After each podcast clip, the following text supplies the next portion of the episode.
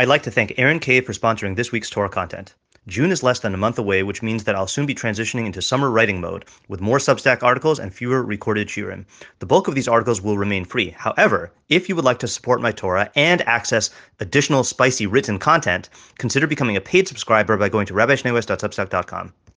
Okay, so we're going to spend another day on. I found the term for this: avuncular marriage. Such a delightful word. Oh, yes, avuncular marriage, which the Wikipedia page says Avunc- oh, avunculate marriage. Sorry. An avunculate marriage is a marriage with a parent's sibling or with one's sibling's child, i.e., between an uncle or aunt and their niece or nephew. Such a marriage may occur between biological, uh, consanguine individual relatives or between parents uh, related by marriage. Uh, in some countries, avuncular marriages are prohibited by law, while in others, marriages between such biological relatives were both legal and common, the, uh, now far less common. And history, it says, avuncular marriage was the preferred type of union in some pre-modern societies. Marriages between such close relatives were frequent in ancient Egypt, in ancient Egypt, at least among members of the ruling dynasties. In societies adhering to Jewish or Christian faiths, such marriages are sometimes allowed. The Talmud and Maimonides encourage marriages between uncles and nieces, uh, though some early Jewish communities, such as the Sadducees, believed that such unions were prohibited by Torah, which makes me wonder whether the Chachamim advocating it was in part polemical against the Tzdukim. Right. I, I, don't know. Among medieval and especially early modern Christians, okay, then that part's not really um, relevant to us. Yeah. Okay. So let's just quickly review the Gemara that we did yesterday. So it said, uh, that's not it. This is it. Oh no no no. Okay, so it says Oheves Ishto. Uh, we're not going to read the whole thing. Oh yeah, whatever. We'll, we'll read it, but just not dwell on it. Oheves Ishto Kagufo v'hamachavda Yosem Migufo v'hamadrik pana v'venosa b'derek yishar v'hamesian samach v'pirkan. All because Omer v'yadata ki shalom oholecha. That was the first clause. Then here's our clause. Ha'ohev es shchenav v'hamakarev es krova v'hanose es bas achoso uh, v'hamalve sela la'ani b'shas dachako. So those are the four things. One who is um, uh, da, da, da, who loves his neighbors, who brings close his relatives, who marries his uh, his sister's daughter, who lends a coin to an ani at a time of his oppression or his uh, need. All because of Omer, Az tikra Hashem yanet. Then you will call and Hashem will answer. You will cry out and he will say, I am here. Okay, so we didn't know what that has to do with anything. Okay, so the three answers we saw in terms of what's the deal with marrying your niece was Rashi, who says that there's going to be a greater natural affinity that a person has with his sister than with his, than with his brothers, and therefore, if you have if you marry your sister's daughter, there's going to be a greater uh, chibuv to your to, to your wife. Okay, so it's that seems to be for the sake of Avas Haisha. It's going to be a stronger marriage from that that uh, end. Tosfos said it really could have said brother's um, uh, uh, brother's daughter, but you are like you know um, more I don't know you behave more endearingly towards your sister. And then Rabbeinu Tam said this other theory, which is Tadavka Nakat Bas Achoso he Bas Mazalo, because it said specifically the daughter of your sister because she's of the same mazel. Kidamrinim Rov Banim Domin La'ache Ha'em it says the majority of sons are similar to the brothers of the mother. And that's when we have this beautiful diagram. Okay. Which it's so confusing. It is confusing. So so so explain it and I will point. Okay, so the top is just mom and dad. That's not really necessary. Okay, fine. Yeah. Point is, is that it's that's you. You and that is just that's your sister. Okay. Okay. So then your sister has a daughter and a son. Yeah, uh, that's called brother of the daughter. Okay. okay, fine. It's, it's, it's Pardon the crudeness of the diagram. Yes, yeah. Yes. So then, if you marry your daughter, no, you have, marry your, marry your sister's daughter. Oh God. Yeah. If you marry your sister's, it was only a matter of time before one of us said something like that. Yeah, yeah, yeah. So if you marry your sister's daughter, yeah, then your son will be like his mother's brother, which is you. No, no, his mother's his mother's brother, which is with it, okay, which right. is with, with, who will be like his mother's brother, which is you. Right. So, so the so the way I summarized it when you showed it to me yesterday was I said if you want to have a son who is similar to you, both because it's your son and because of the uncle similarity phenomenon, then this is how you get it. Because of the fact that that his your son's uncle is like his uncle, which is you. Yes. Yeah. Woo! Yeah. What a rush. yeah. Okay. So that, that reviews what we did yesterday. Okay. So then I found this interesting thing, which is um, the Rambam. We actually did not read where the Rambam brings us down in the uh, in, in Isuri Bia. So in Isuri Bia, Beis Yodalit, he says, Aviv o beno shanasa isha. Okay, I always have to translate this slowly here. Okay, so a father or a son who marries a woman. Harizeh mutter lisa bita o amma o ima kamosh biarnu. So it is mutter for him to marry her daughter or her mother, as we explained. Is that is that correct? Uh, is it reflexively the father marries and the son can, or vice versa. I think so, right? If the father, father, so the father marries a woman, is that true though? Then Then the son the son can her marry daughter. her daughter. Yeah, right. Because they're not they're not biologically related, and it's not uh, um, Father's father's, wife. wife. Right. Yeah. Okay. All right. The umuter la'adam lisa ashes ben achiv. It is mutter for a person to marry the wife. Okay. What? Lisa ashes ben achiv, the, The wife. wife. of his of the son of his of his brother. of his brother. So Your his nephew's wife. his bro- Nephew's his, wife. his fraternal. uh, um, his- I'm gonna go with it. His fraternal nephew's wife. Okay, if you say so. Okay. Fraternal, I know, right? Yeah. Oh yeah, is that yeah, it is? yeah, oh, yeah, like a fraternity. All right, Veno, here's the here's our halakha. Venose Adam Isha Fraternal versus ubas achosa ubas achiha keachas. fraternal. A person can marry. There's not our halakha yet. A person can marry a woman and the daughter of her sister, Mhm. Um, or the daughter of her Brother. brother, uh, at the same time. Oh, okay. Chachamim sheyisa Adam bas achoso. Mhm. Now, this is another right where mitzvah does not mean a chiyuv. This means like it's, it was encouraged. Mitzvah chachamim for a person to marry the daughter of his sister, who hadin labas uh, echav, also the daughter of his brother. So he holds like Rashbam, yeah, like the first sheet in Tosfos.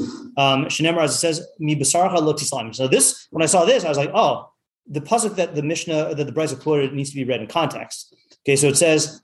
So this is an interesting thing. Hello, this is going to explain what the connection of the things in the Brisa is.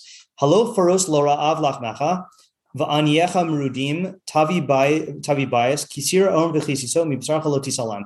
So uh, if you spread out for the poor person your bread, and the downtrodden poor you bring into your house, when you see a naked person, you will clothe him, and you will not hide yourself from your flesh. Uh, from like your relatives, az yibaka kashachar orecha, then your dawn will burst forth like the uh, uh, your light will burst forth like the dawn. Va'ruchascha mehira titzmach again, um, and your arucha will uh, sprout quickly. I don't know what the arucha is. And your righteousness will walk before you. The glory of Hashem will gather you in. Az tikra Hashem yaneh teshava v'yomer hineni im tasir mitocha mota shlach etzba v'daber aven. Uh, then you will call out and God will respond. You will cry out and He will say, "Here I am." If you remove from your midst mota um, and shlach etzba v'daber aven. This is the the haftorah of uh, Yom Kippur. Yeah, I forgot what those things those things are, but was it? I just want the screen keeps Oh, yeah, yeah. Um, uh, yeah. So I think my guess is if we look into this, we'll find all the stuff in the Brisa. Okay, but here the Magid Mishnah gives an interesting interpretation. Okay, he says, "V'das Rabbeinu kamosh kasav b'midrash nasa adam isha mikro bosav olav kasav omer etzem me'atamai ubasar mibasuri." So harkens back to Gan Eden. If you marry one of your relatives, then about then the pasuk says about you, uh, "Bone of my bones and flesh of my flesh." So somehow that's a kiyum in like Adam the Adam and Chava thing. Okay, Va'inian, what's the idea? So this is a very interesting interpretation. Sha'avas akrovim hi tivis. The love of your relatives is natural, right? You naturally identify with your relatives. Va'avas ha'ish li'ishto ba'amachmas ma'aseh shenehem shu mikra lehem. But the love of the man for his wife comes about due to the the the uh, the ma'aseh shnehem, the deed of both of them, that is mikra lehem, which is accidental to them. Uvihischar, in other words, it has to be like it comes about through like uh, chance, not chance, but like you have to. It's circumstantial, right? Um, uh, I mean, you love her because you're married to her. And when the two of them join together, meaning the the natural love and the marriage love, az ha'ohel nachon, then your tent will be firm. V'yihye shalom b'bayis, and there will be peace in your house. So it sounds like saying there's going to be a, a combo of a natural affinity and a marriage affinity, and it's going to be a very strong relationship. Okay.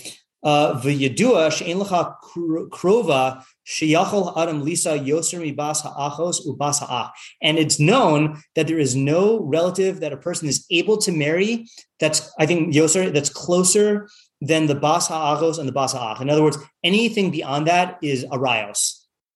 Okay. So words, you're getting as close as possible in terms of marrying your relatives to the point where it's arayos, but it's not there.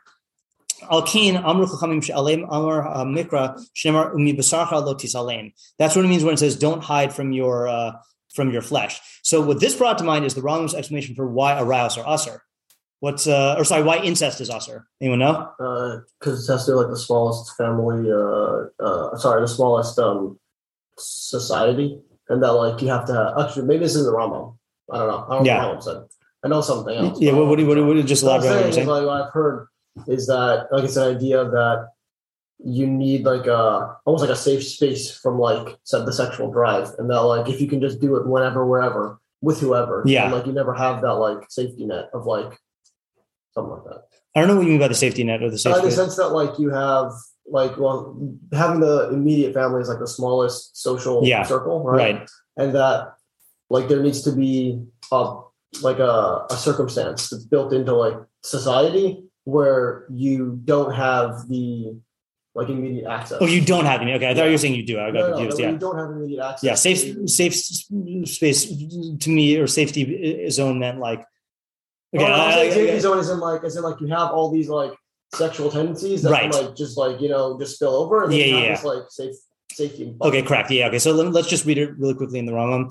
This is in Morning Book 349 as for the prohibition against illicit unions which i think is the translation of arayos all of them are directed to making sexual intercourse rarer and to instilling disgust for it so that it should be sought only very seldom. So that's the general premise is that the torah wants to downplay the sexual.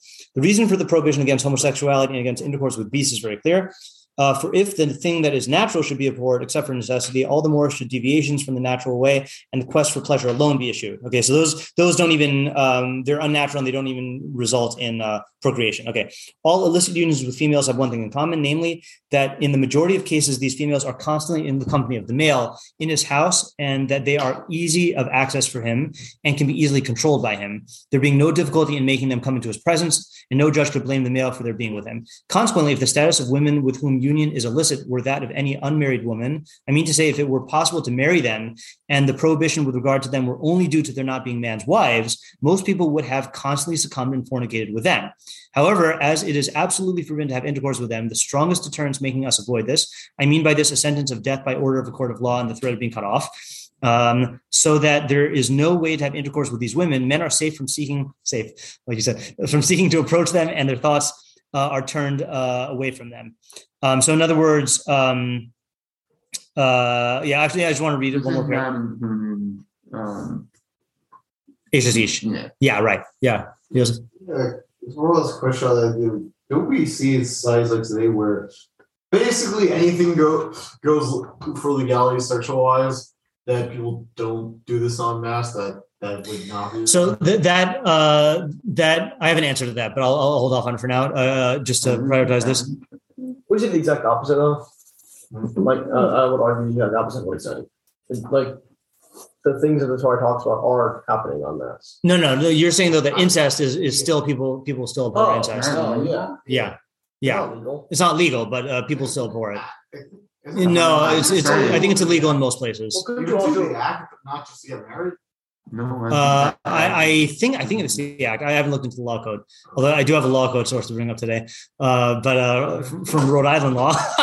okay. Um, anyway, it says it's very clear that relations are. Oh, so, so anyway, so just to summarize, he's saying that that if you these women are people who you're constantly with, and if you had access to them, then you just have uh, you know uh, be with them all the time. Okay, it's very clear that that relations are easy with all women included in the prohibition concerning illicit unions. For it is very general that if a man has a wife, her mother, her grandmother, her daughter, her granddaughter, and her sister. Sorry, if a man has a wife, her mother, her granddaughter, her, No, her grandmother. Then her mother. Okay, Yeah. okay, thank you. If a man has a wife, her mother, her grandmother, her daughter, her granddaughter, and her sister will be in his house most of the time. So the husband will constantly meet them wherever he goes, enters, goes out, and is engaged in his business. The wife is also is often in contact with her husband's brother, his father, and his son. It is likewise manifest that in most cases, a man is often in the company of his sisters, maternal and paternal aunts, and the wife of his paternal uncle, and is brought up together with him. Now, these are the women of whom union is illicit because of their being relatives. Consider this, this being one of the reasons why intercourse with relatives is prohibited. Then he says the second reason derives. So that was part of the first reason. The second reason, in my opinion, derives from the wish to respect the sentiment of shame. Would, so this is an interesting one. For it would be a most shameless thing if this act could take place between the root and the branch. I refer to sexual intercourse with the mother or the daughter. That's like the worst. On the ground of the root and the branch, sexual intercourse of one of the two with the other has been forbidden. There's no difference between a root having intercourse with a branch or a branch with a root, or the root and the branch joining and having intercourse with a third individual. I mean that one individual reveals his nakedness in intercourse with both a root and a branch. That's like marrying a mother and a daughter. Yeah. Um, therefore, it is forbidden to take together a woman and her mother and have intercourse with the wife of one's father and the wife of one's son. For all this is revealing one's nakedness before the nakedness of both a root and a branch. Being brother or sister is like being root and branch, but once the sister was forbidden, also the sister of the wife and the brother of the wife are forbidden. For this would constitute the joining of two individuals who are like a root and a branch in sexual intercourse with a third individual. So the question is, what exactly is the Rambam saying is objectionable about this? I think there are some people who want to learn the Rambam as it being talking about like you know genetic defects and stuff but he says with shame.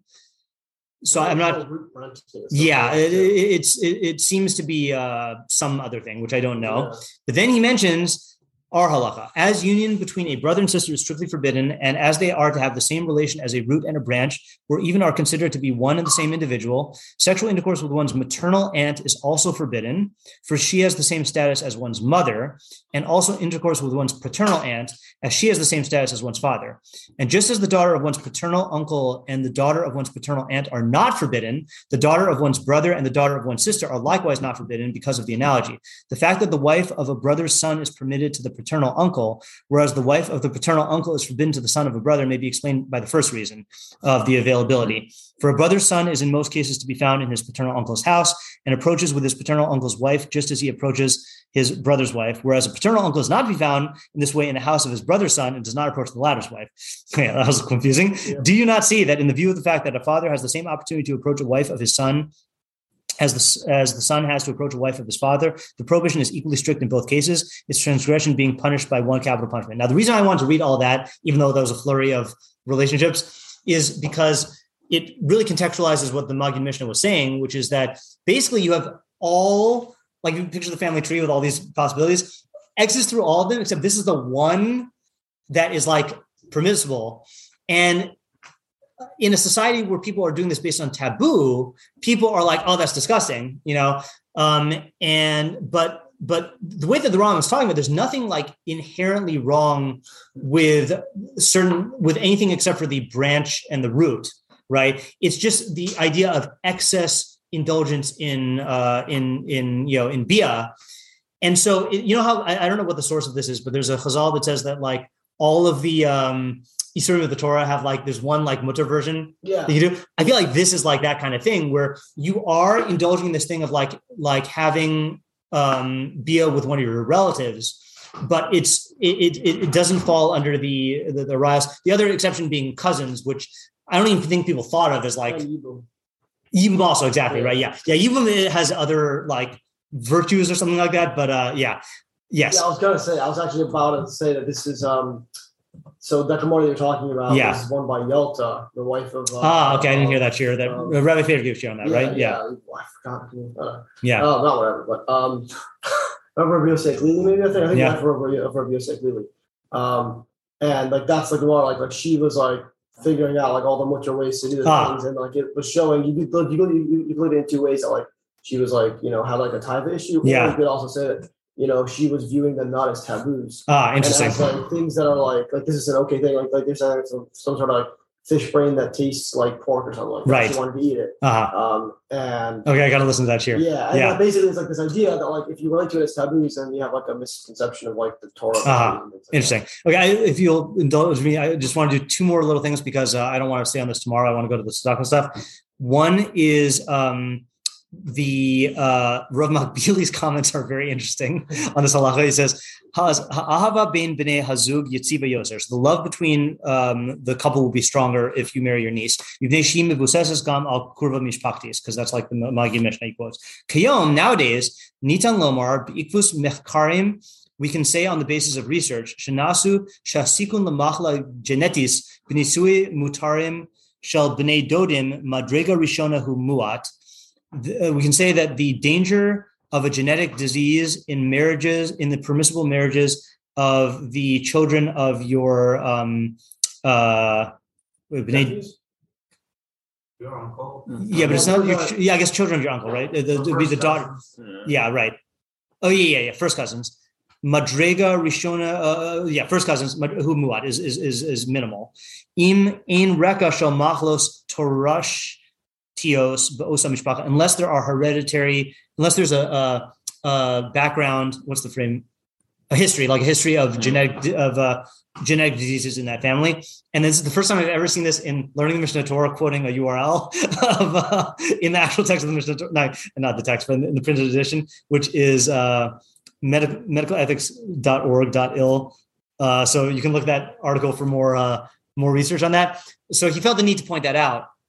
Um, I did not look into what the genetic, uh, like, you know, issues are with a avunculate marriage. Uh-huh. Okay, but that's something to look into. But I did find, and this is the last thing. So I was looking in this. Um, I, you know, I, I post my questions on Facebook in certain areas. So there's a group that I really like with people who like respect knowledge, and then there's one that used to be like that, and like it became invaded with like people from all over the place. So when I was posting it in the group that respects knowledge, which uh, so I decided to use a feature I've never used before, which is posting it anonymously because I just didn't want to have to defend against people who are like jumping all over this. So then I, I searched the other group and someone like posted the same question and people just attacked and attacked and attacked. But in the course of that, I saw someone say that they said in the majority of states, avunculate marriage is illegal. And then someone quoted that in Rhode Island, there is a law on the books that exempts Jews from that law prohibiting it in in in Title 15 domestic relations Rhode Island laws 15.1 through 4. The provisions of 15.1.2 and 15.1.3 shall not extend to or in any way affect any marriage which shall be solemnized among the Jewish people within the degrees of affinity or consanguinity allowed by their religion. So there's a special heter for Jews based on religious freedom to marry your niece in Rhode Island, which Rhode Island I think was one of the more um, religiously tolerant uh, places. Is that is that also where the first uh, shul was in the United States? Uh, no, I think it was in New York.